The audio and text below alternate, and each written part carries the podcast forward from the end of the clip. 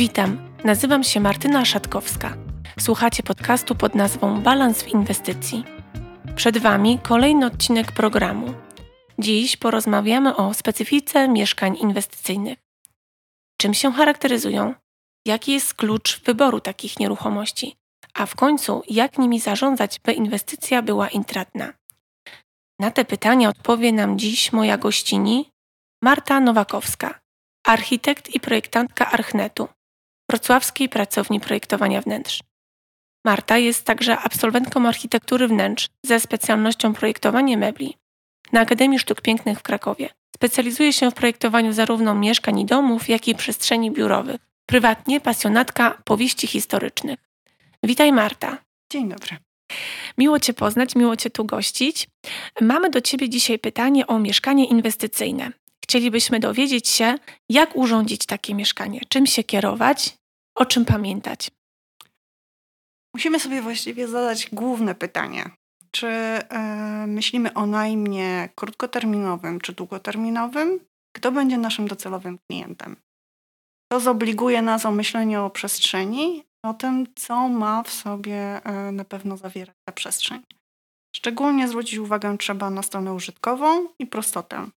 Unikamy zbędnych bibelotów i dodatków, zwłaszcza jeśli myślimy o mieszkaniu pod wynajem krótkoterminowy, co ułatwi później przygotowanie takiego mieszkania osobie, która będzie sprzątać i przygotowywać go dla następnego gościa. Mhm. Ale przy długoterminowym wynajmie też nie możemy sobie pozwolić na zaśmiecenie powierzchni wnętrza, chociażby dlatego, że to właśnie najemca ma wprowadzić tam elementy osobiste, czyli ramki ze zdjęciami, wazoniki czy paprotkę. To wszystko będzie powodowało, że to mieszkanie będzie bardziej jego, będzie się czuł tam o wiele lepiej. No tak, bo nie możemy zapominać, że to mieszkanie należy do nas, prawda? Tak, należy do nas, ale my tam nie zamieszkamy. Musimy je traktować jako inwestycje od samego początku i przez to pomyśleć zupełnie inaczej niż tylko kierując się własnym gustem. Mhm, to prawda. No właśnie, a co jest najważniejsze? O czym należy pamiętać, przygotowując takie mieszkanie? O czym nie możemy zapomnieć? Przede wszystkim musimy myśleć o tym, aby było to mieszkanie urządzone prosto, ale funkcjonalnie. Mam mieć oczywiście sprzęty potrzebne jak w każdym mieszkaniu, ale muszą być to sprzęty łatwe w obsłudze. A jeśli chodzi o przechowywanie, musimy myśleć o tym, gdzie ma się znajdować dany sprzęt lub naczynia, czy też żelazko, nie zapominając o tym, że jeżeli nie będziemy mieli blisko chociażby deski do prasowania, nasz gość nie będzie, że tak powiem, przeszukiwał wszystkich zakamarków, ponieważ będzie chciał po prostu jak najszybciej dopełnić formalności chociażby uprasowania sobie koszuli i skończy się to po prostu przypaleniem żelazka, przypaleniem koca, prasowaniem na sofie. Tak. Mhm. Dobra. Okej, a kwestie takie na przykład bardziej właśnie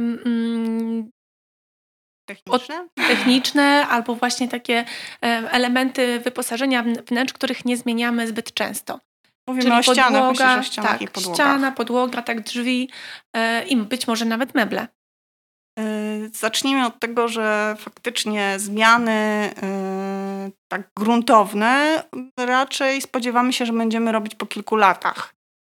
2-3. Stąd warto nie oszczędzać na farbach. Mają być to farby oczywiście plamoodporne. Świetnie by było, gdyby były zmywalne, co pozwoli nam po prostu szybko zareagować, jeśli zdarzy się naszym gościom wypadek. Jeśli chodzi o podłogi, to jest następny element, który jest bardzo istotny. Dlatego, że musimy założyć, że goście nasi będą, że tak powiem, wjeżdżać walizkami, będą chodzić w butach, bo nikt nie oczekuje, że za każdym razem po prostu, tak jak jesteśmy u siebie w domu, będziemy po prostu nosić ciapcie. No tak. Dlatego podłoga musi być odporna na odpowiedniej ścieralności, twardości i najlepiej, gdyby jeszcze była wodoodporna. No to jeśli taka odporna i wytrzymała, to jaka? Najlepszym rozwiązaniem byłyby panele winylowe, które oczywiście w pierwszym momencie kojarzą nam się z sztucznością i plastikiem, ale proszę mi wierzyć, dużo osób, albo wiele osób, które wchodzi do mieszkania, pierwszy raz korzysta albo widzi taki produkt, zupełnie nie rozpoznaje w nim czegoś sztucznego. Czasami nawet myli to z drewnem. No właśnie. A wspomniałaś o odporności ścian. Czy tapety są odpowiednie do takiego mieszkania pod wynajem? Czy one są odpowiedniej odporności? No tak, wspomniałam o farbie. Masz rację, tapety to także rozwiązanie.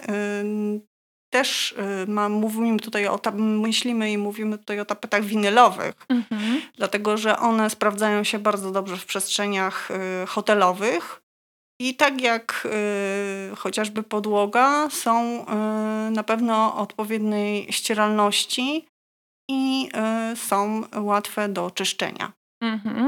No właśnie, a jeśli chodzi o łazienkę, wanna czy prysznic, czy w zasadzie to nie ma znaczenia? Zazwyczaj, jeśli to jest apartament pod wynajem, projektujemy prysznic. Chociażby ze względów takich jak wygoda. Nie każdy lubi oczywiście korzystać z wanny, ale jest to też utrudnienie. Natomiast osoby, które są, że tak powiem, odwiedzają apartamenty, wygodniej i pewnie nawet bezpieczniej, higienicznie czują się jednak biorąc prysznic. Tylko tutaj trzeba by było pamiętać o bardzo istotnej rzeczy. Jeżeli projektujemy łazienkę z prysznicem, musimy zwrócić uwagę na umiejscowienie tego prysznica. Bardzo popularnym rozwiązaniem jest tak zwane walk-in, czyli po prostu nie stosujemy brodzika, nie mamy progów. Owszem, i drzwi chyba, tak? Drzwi też. Czasami są drzwi, faktycznie czasami jest przesłona, ale tylko przesłona w formie ściany. Natomiast nie ma żadnego progu, żadnego granicznika, co spowoduje oczywiście wygodę w chodzeniu, ale w momencie, kiedy mamy, tak powiem, zapchany odpływ, a zdarza nam się tutaj czasami, to wszystko, cała woda nie ma ograniczeń także do tego, żeby po prostu znaleźć się na powierzchni łazienki. Takie buty. Tak, poza tym względy higieniczne, jak już wspomniałam, to kwestia tego, że jednak w brodziku zazwyczaj mamy po prostu nadal ułożone płytki lub mozaikę, które mają fugi. O wiele łatwiej i o wiele, że tak powiem, szybciej jest wyczyścić brodzik gładki, który nie ma tego elementu łączeniowego. Dokładnie tak. No dobrze, a w takim mieszkaniu pod wynajem, kiedy myślimy o kuchni, to o czym musimy pamiętać? Bo kuchnia też jest taka chyba newralgiczna, w sensie i jakości mebli, i sprzętu, prawda? To jest dosyć kosztowny zakup i jak najlepiej dostosować się do takiego mieszkania? Myśląc o kuchni, musimy oczywiście zwrócić uwagę na blaty. Warto inwestować w blat kuchenny, dlatego że na nim, tak samo jak i w domu, tak samo i pod mieszkaniem po inwestycje, po prostu wykonujemy wszelkie czynności. Kroimy, odstawiamy pewne rzeczy. Także tutaj blat jest jakby kluczowym elementem wyposażenia tutaj pod tym względem kuchni. Tak. Oczywiście nie wspominając o sprzętach. Tak jak już wcześniej mówiłam, warto, żeby te sprzęty były proste. Nieskomplikowane. Dlaczego? Bo jeżeli okaże się, że gość nasz nie potrafi odpalić kuchenki, czy też płyty, spróbuję znaleźć inne rozwiązanie z własnego doświadczenia. Wiem, że potrafi, że tak powiem, ugotować jajka w czajniku elektrycznym. Wow, to rzeczywiście. I to już nie jest najgorsza jakby sytuacja, bo czasami zdarza się nawet gotowanie mleka. Czyli więc kreatywność najemców nie zna granic. Tak. Jeśli chodzi o tego typu zdarzenia, są oczywiście sporadyczne. Ale proszę mi wierzyć, czasami turyści wchodzą w fazę no, zupełnej, że tak powiem, bezmyślności. Mm-hmm. Chcemy być zrelaksowani, nie chcemy czegoś szukać, coś chcemy zrobić szybko. Nie jest to nasze, więc rozwiązania czasami przychodzą zupełnie szalone. Dokładnie. A w takim mieszkaniu pod wynajem kwestie bezpieczeństwa, czyli instalacja jakichś czujników, nie wiem, być może alarmu. Czy to jest rzeczywiście taka konieczność, czy raczej fanaberia? Koniecznością i nawet wydaje mi się takim obowiązkowym rozwiązaniem są czujniki dymu. Mhm. Czujniki dymu oczywiście zazwyczaj są też połączone z czujnikami czadu. Jeśli jest instalacja gazowa, to bez żadnego, że tak powiem, wahania i zastanawiania się, czy jest to fanaberia, czy nie, po prostu to instalujemy. Okay. Kwestia alarmu to właściwie jest bardziej związane chyba z całym budynkiem niż z samym mieszkaniem. Pytanie, czy w mieszkaniu znajdują się aż tak cenne rzeczy, żeby zakładać alarm, który w momencie, kiedy nie za bardzo gość potrafi sobie poradzić z przestrzenią albo nie zna się na tyle, żeby wiedzieć, kiedy zareagować i szybko wyłączyć, będzie po prostu uciążliwy i dla niego, i dla sąsiadów. No i bo może firmy, się włączyć, tak, i włączać się właściwie w nieodpowiednich momentach. Więc z alarmem chyba nie przesadzała. Natomiast na pewno czujniki dymu i czadu jak najbardziej potrzebne. No dobrze. A jak myślisz, jak rekomendujesz takie mieszkanie pod inwestycje? Jakiej wielkości, optymalnej wielkości powinno być? Żeby nie było za duże albo za małe. Czy istnieje jakiś taki przepis na idealną wielkość takiego mieszkania. Pod kątem oczywiście zapotrzebowania na rynku, tak? I, że tak powiem, atrakcyjności takiego mieszkania. Idealny przepis to przede wszystkim lokalizacja mieszkania. Ale faktem jest, że mieszkanie 40-metrowe to takie minimum. Dlatego, że w takiej przestrzeni wygodnie zmieszczą nam się 4 osoby. Nie mówiąc o 2. Natomiast jest to świetnie by było, gdyby to mieszkanie miało 60 metrów kwadratowych. Taka myślę, że optymalna powierzchnia. To wtedy pewnie z 3 sypialnie, prawda? Czy 3 sypialnie? Oczywiście zależy od układu i tego, co zastaniemy w strukturze budynku, czy uda nam się wygospodarować. Mhm. I znowu pytanie, czy chcemy tutaj, żeby było to mieszkanie na krótki termin i wtedy myślimy o tym, że faktycznie potrzebujemy więcej sypialni. Czy jest to mieszkanie przygotowywane pod długi termin najmu? I wtedy warto zastanowić się, na ile warto tą przestrzeń aż tak dzielić. Mhm. Czy nie bardziej skupić się na tej części dziennej, która po prostu jest istotniejsza, jeżeli będziemy mieli lokatorów, którzy mają 2 dzieci, czyli spędzają zupełnie inaczej czas. Dokładnie. Mhm. No dobrze, wielu deweloperów oferuje mieszkania inwestycyjne poniżej 28 metrów. Tak. Co właśnie o tym myślisz i dla kogo takie mieszkanie? Owszem, są to mieszkania, że tak powiem, typowo hotelowe i tak traktować je należy jako lokale użytkowe. Okay. Zresztą w takim mieszkaniu nie można się zameldować, bo faktycznie formalnie jest to lokal użytkowy. Mhm. Jeśli będziemy myśleć o tym, nie tylko o zysku w danej chwili inwestując, ale zaczniemy także myśleć, a myślę, że warto, o przyszłości, czyli co będzie, gdy będziemy chcieli się wycofać z takiej inwestycji. Stwierdzimy, że to już nie dla nas. Mhm. Sprzedaż takiego mieszkania i atrakcyjność jego na rynku myślę, że może nie być koniecznie aż tak duża jak mieszkania, które chociażby ma 40 metrów kwadratowych, ponieważ przeznaczenie jego jest jakby już ukierunkowane. Okej, a czy takie mieszkania, takie mikroapartamenty, bo niedawno miały taką dosyć dużą popularność w kontekście mieszkań dla studentów w miastach studenckich?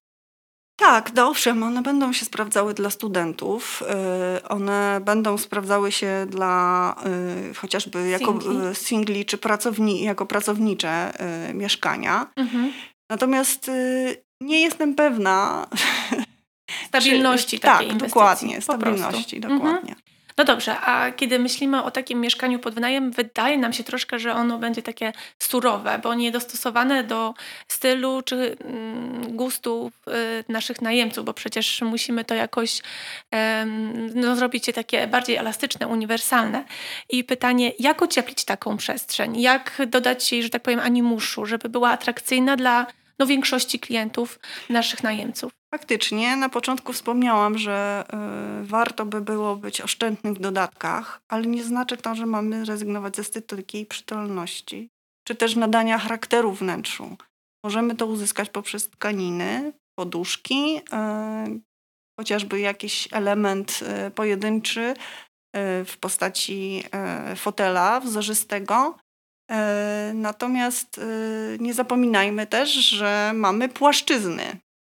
Czyli możemy dodać obrazy, które będą w odpowiedniej kolorystyce, ale i może i tematyce.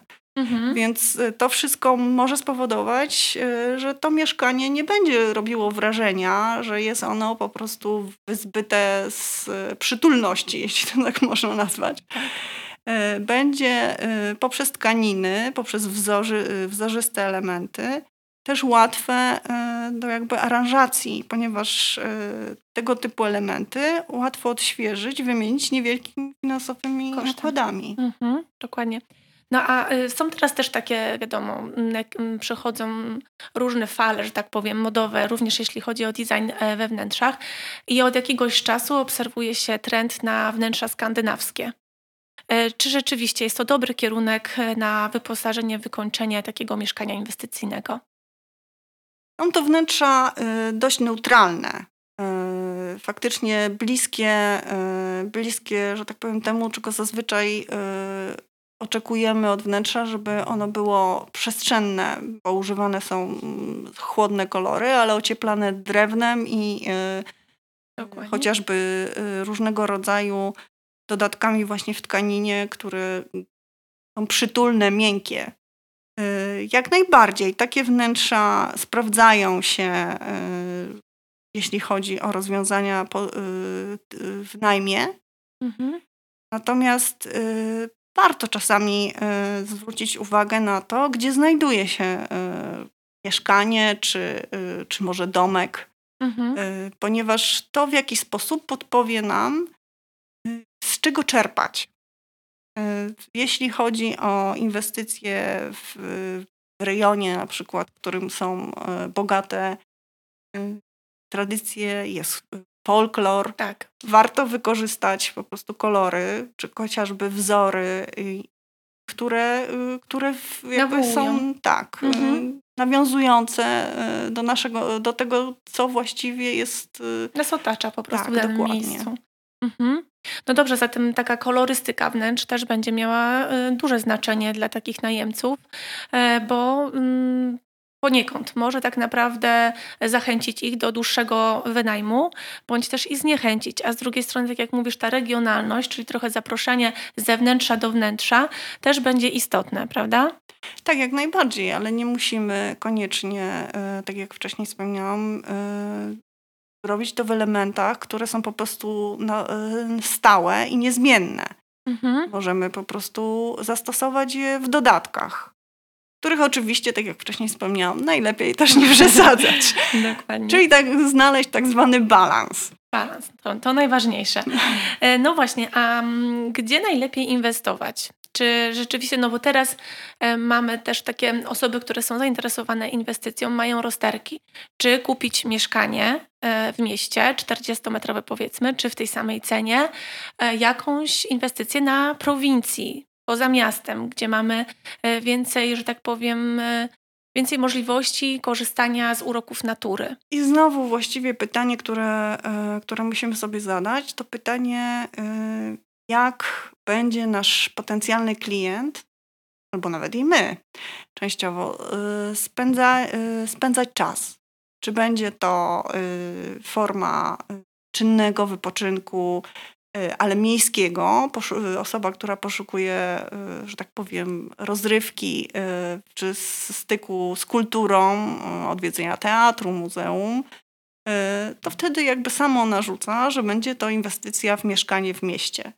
Natomiast jeśli chcemy uciec od zgiełku, będziemy chcieli bardziej spędzić czas na łonie natury i wyciszyć się, to oczywiście dobrą inwestycją jest zainwestowanie chociażby w mały domek letniskowy, który pozwoli nam po prostu w takim miejscu się znaleźć.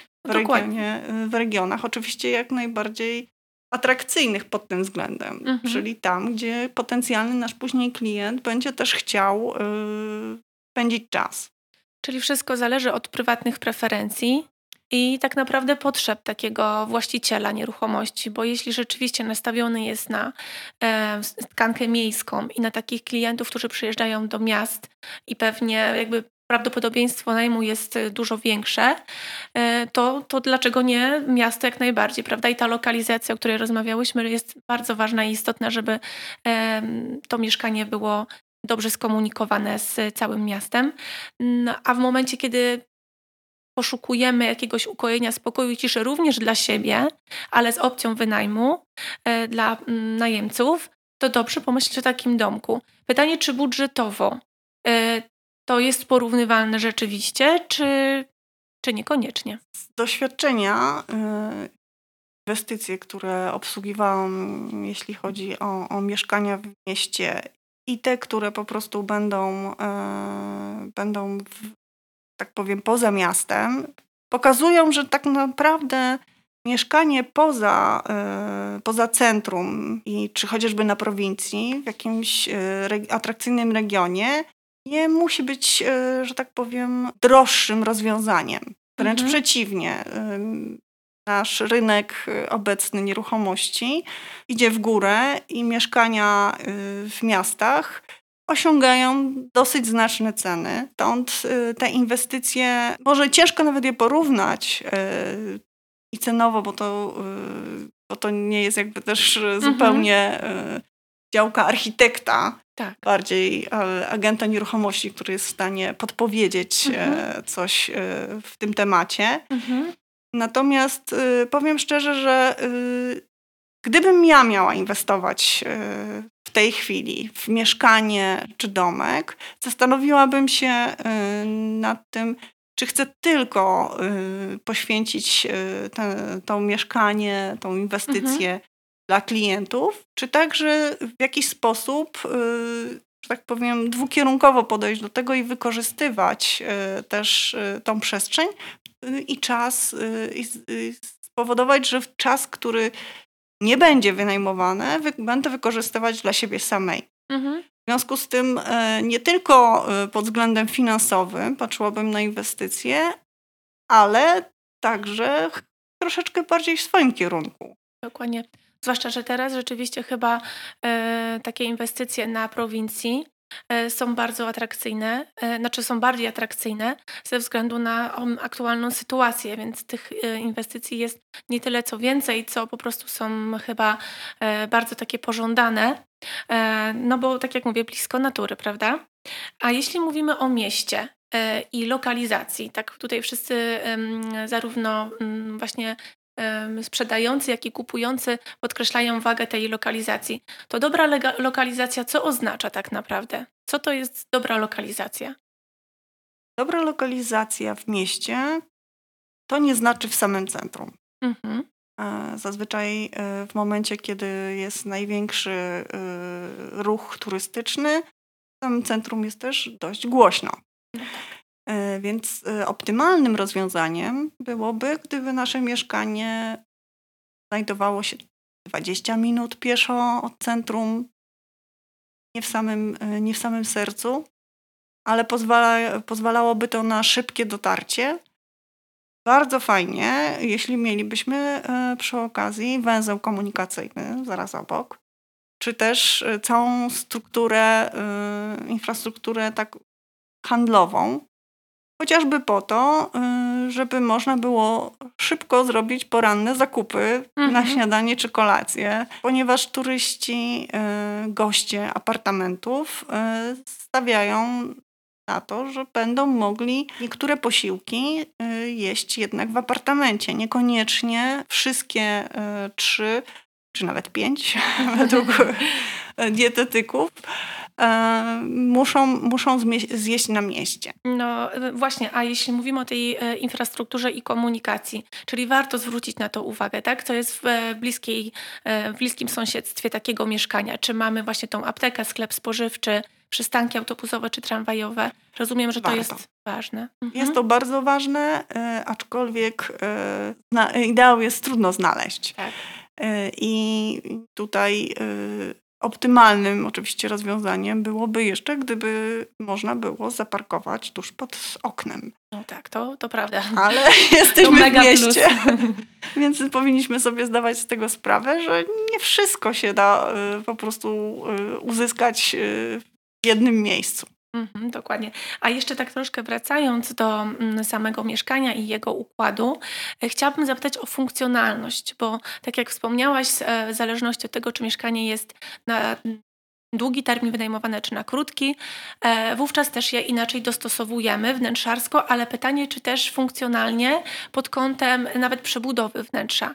Czy o tym też warto pomyśleć na samym początku zakupu takiej inwestycji? Myślę, że w każdym wypadku, jeżeli znajdziemy idealną lokalizację, mamy wnętrze, które nie spełnia naszych oczekiwań, załóżmy, jest to ogromny korytarz i małe pokoiki, jest jakby wskazane już na początku myślenie o tym, żeby jednak dostosować je do, czy też do osoby, która będzie naszym klientem pod względem długoterminowego najmu czy krótkoterminowego, ale nie zapominając o tym, że zawsze ten klient będzie szukał też przestrzeni, więc jeżeli uda nam się kosztem tego korytarza powiększyć salon, czy czyli też kuchnię, wydaje mi się to wręcz oczywistym, że warto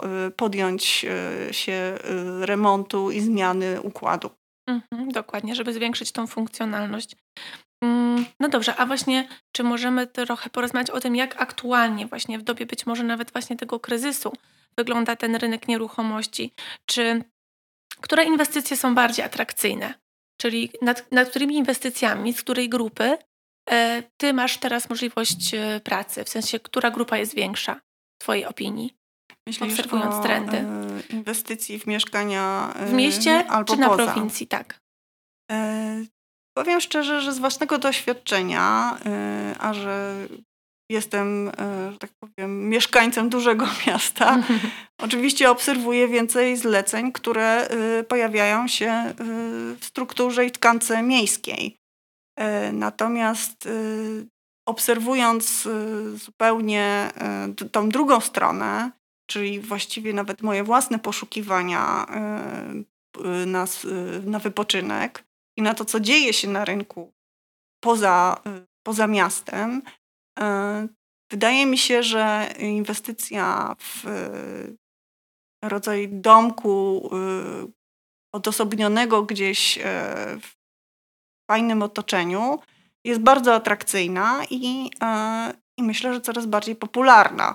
Tak jak wspomniałaś, to co jakby dzieje się wokół nas w ciągu minionego roku, mieliśmy przykład chociażby na to, że będziemy poszukiwać miejsc do wypoczynku, które nie są jakby rozwiązaniami typowo hotelowymi, poszukujemy po prostu oddzielnych domków, apartamentów, które pozwolą nam korzystać i wyjeżdżać, a jednocześnie nie być, że tak powiem, w bliskim otoczeniu innych osób, chociażby ze względu na panującą epidemię. Dokładnie. Czyli takie wnętrza, znaczy takie inwestycje na prowincji dają nam też takie poczucie bezpieczeństwa i to możliwość właśnie skorzystania z uroków natury, nawet jeśli hotele czy inne tego typu inwestycje będą pozamykane. I tutaj również możemy korzystać z tych uroków na wyciągnięcie tak naprawdę ręki. Więc mamy większą swobodę na pewno. To my decydujemy też w jakiś sposób, jako nawet inwestorzy, że na przykład będzie ta inwestycja dzielona między gości, a ten czas, kiedy to będzie miejsce inwestora, będzie spędzał je na przykład z rodziną. Co jest o tyle fajne, że nie każdy oczywiście inwestuje w całe systemy, czy też jego budżet nie pozwala na to, żeby wykupić całą kamienicę i zrobić po prostu apartamentowiec. A tutaj może jakby w swoje oszczędności czy budżet umieścić w bezpieczniejszej lokacie, ponieważ no, powiedzmy sobie szczerze, jest to jakby coś namacalnego i materialnego. A nie ukrywajmy, że inflacja oddaje, że tak powiem, zabiera nam, pomniejsza nasz jakby zapas, który po prostu zgromadziliśmy. A banki nie pomagają nam po prostu w, że tak powiem, we wzroście tego zapasu, który sobie, że tak powiem, odkładamy. Odkładamy, dokładnie. No i też na pewno praca zdalna, prawda? Też powoduje to jakby wzrost atrakcyjności i też powszechność tej pracy zdalnej na wielu rynkach. Powoduje to, że możemy tak naprawdę zabrać komputer i pojechać do takiego domku i pracować zdalnie, jeśli mamy oczywiście dobre połączenie Wi-Fi. To również daje nam taki komfort, prawda? Jak najbardziej. Jest to o wiele przyjemniejsza praca.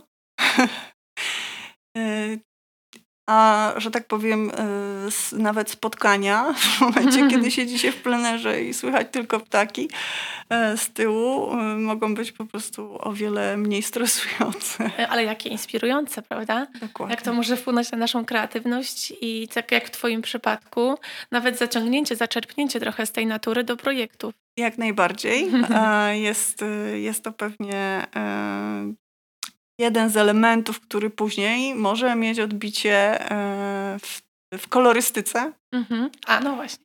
Chociażby w wyborze wzorów do wnętrza. No właśnie, czy takie domki na prowincji właśnie powinny troszeczkę zapraszać tą naturę do środka i oddawać właśnie to takie ukojenie i kolorystykę? Na pewno musimy cały czas pamiętać o tym, że jest to wnętrze, w którym mamy mieć poczucie prostoty i przestrzenności. Ale kolorystyka, którą wybieramy, zwłaszcza jeśli jest to otoczenie natury, musi nam pomagać odpoczywać. Czyli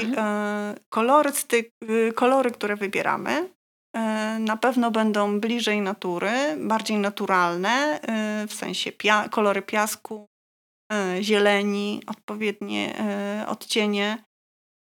Nie agresywna czerwień czy pomarańcz. Możemy znieść ją widząc kwiaty, ale niekoniecznie na dłuższą metę chcemy ją mieć we wnętrzach, w których mamy znaleźć balans. Dokładnie. A jeszcze mam pytanie, jeśli mogę zapytać, jak ty pracujesz? Jak na przykład masz tworzyć, projektujesz? Czy lubisz rzeczywiście pracować gdzieś w odosobnieniu? Musisz być sama? Czy jak to u ciebie wygląda? Przypomnij sobie najlepsze projekty. Najlepsze projekty. Jak one powstawały? Powiem szczerze, że różnie to bywa. Zależy od tego oczywiście dla kogo projektuję i czego ta osoba oczekuje. Jeśli chodzi już czysto stricte pracę projektową, to wolę miejsca, które są ciche i przyjemne dla mnie. Nie dostarczają mi zbyt wielu drażniących bodźców w postaci na przykład hałasu za oknem, czy z muzyki, która niekoniecznie jest moją wybraną, tylko leci z adapteru sąsiada. No tak. Wtedy łatwiej mi jest się skupić i na pewno wyjazd za miasto, gdzie mogę po prostu zupełnie, że tak powiem, się wyłączyć, jest pomocny. Mhm. Miałam taką możliwość w okresie, że tak powiem, lockdownu, który nas, powiem, zamknął prawie zupełnie. Tak. Mhm. I powiem szczerze, że bardzo sobie to ceniłam, no ponieważ właśnie. Rano budziłam się wśród zieleni, otwierając okno i siadałam sobie po prostu na zewnątrz, na tarasie i pracowałam. Więc właściwie nie zakłócało, że tak powiem, tej przyjemności. Jak wspomniałam, czasami tylko osoby, które miały ze mną kontakt poprzez, że tak powiem, konferencje, mogły się dziwić, że zamiast szumu samochodów słyszą ptaki. Myślę, że to sama przyjemność. No dokładnie. Na pewno nie zgłaszali żadnego sprzeciwu.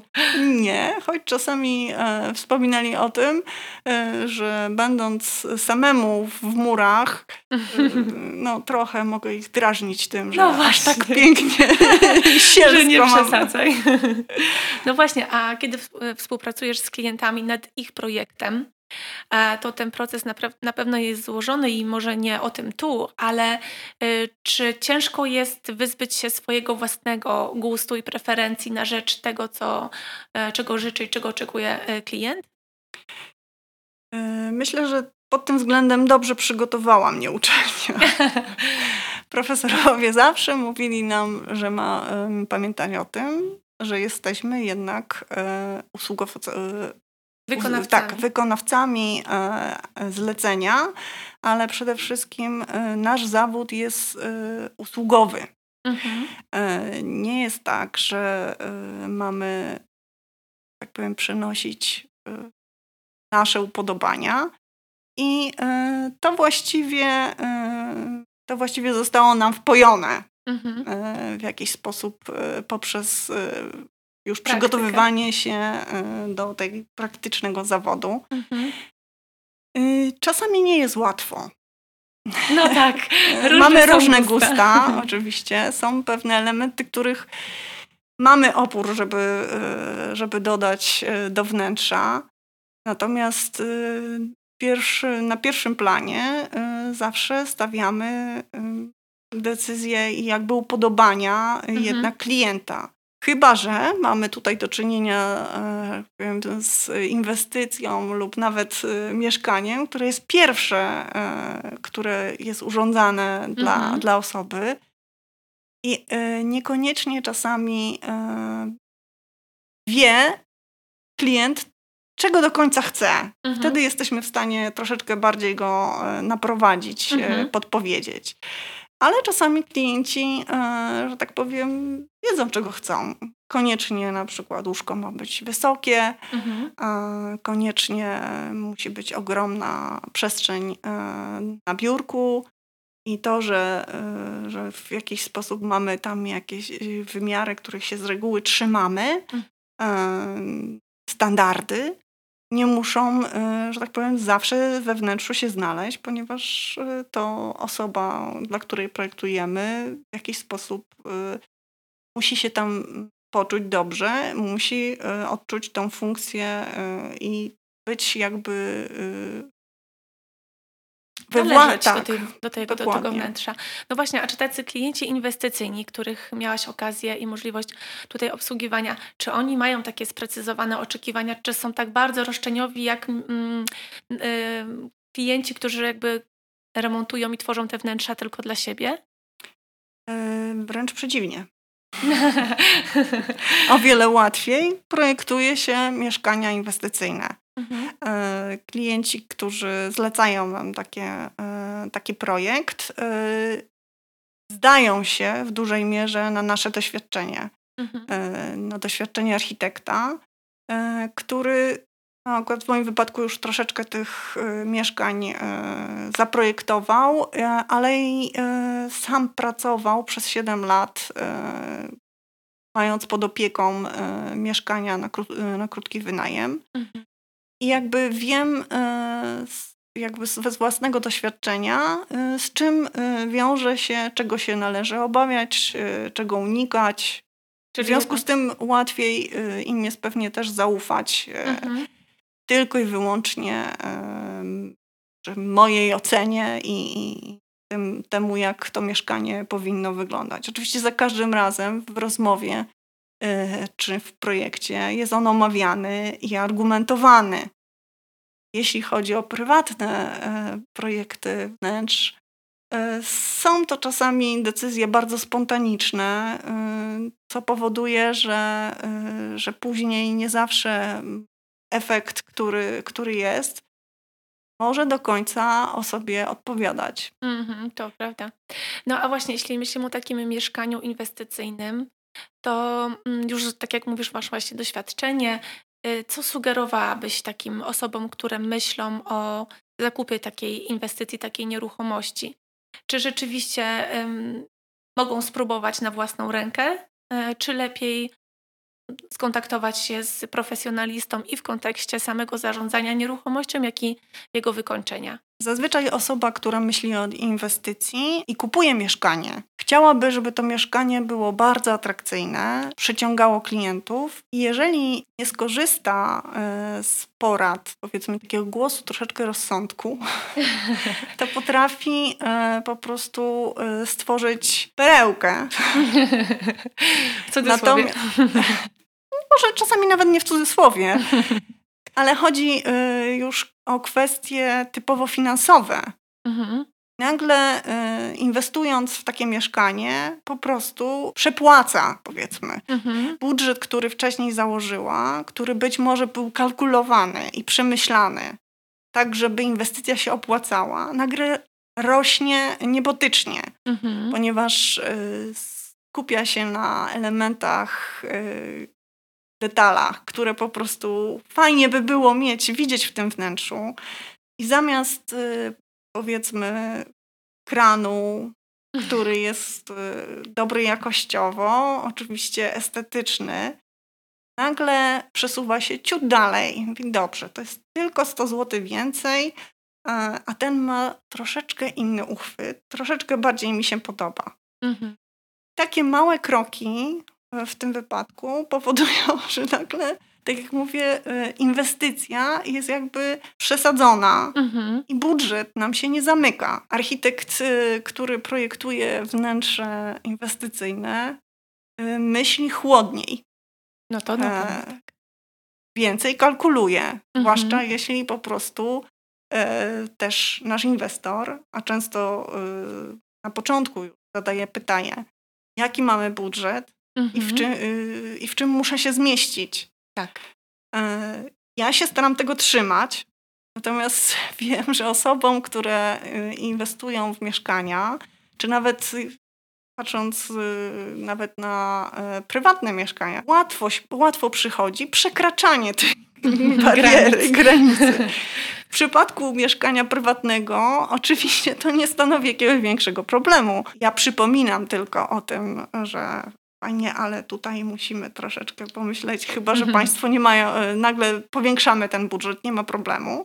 Natomiast o tyle przy inwestycyjnych mieszkaniach to już wchodzi, że tak powiem, opłacalność tej inwestycji. Więc tutaj troszeczkę architekt jest hamulcem w działaniach, ale może nie w działaniach, ile w zakupach, ale myślę, że jest pomocny i warto skorzystać z podpowiedzi. O wiele szybciej taka inwestycja jest jakby wykańczana niż w momencie, kiedy mamy, że tak powiem, siebie samego jako za kierownika budowy, architekta i inwestora. Dokładnie, czyli i oszczędzamy pieniądze i czas. I od razu możemy startować i zarabiać. Dobrze, dziękuję Ci Marta za dzisiejsze spotkanie, rozmowę. Mam nadzieję, że nasi słuchacze wiele wyniosą z tej naszej dzisiaj dyskusji. Bardzo Ci dziękuję i zapraszam do kolejnej rozmowy. Pozdrawiam. Dziękuję bardzo, mnie też było miło. Inicjatorem cyklu podcastów Balans w inwestycji jest Balans Park, kompleks ekologicznych domków letniskowych na własność z opcją wynajmu, zlokalizowany w Ustroniu Morskim. Inwestycja zrównoważonego hotelarstwa, która w swoich rozwiązaniach wykorzystuje proekologiczne, nowoczesne technologie, odciążające środowisko. Balans Park oferuje możliwość zainwestowania w swój własny domek, oferując zwrot z inwestycji na poziomie nawet 7,5% w skali roku. Spółka realizująca projekt Balans Park to doświadczony inwestor nieruchomości Qubico, spółka ZOO i grupa funduszy inwestycyjnych Brave Venture Capital.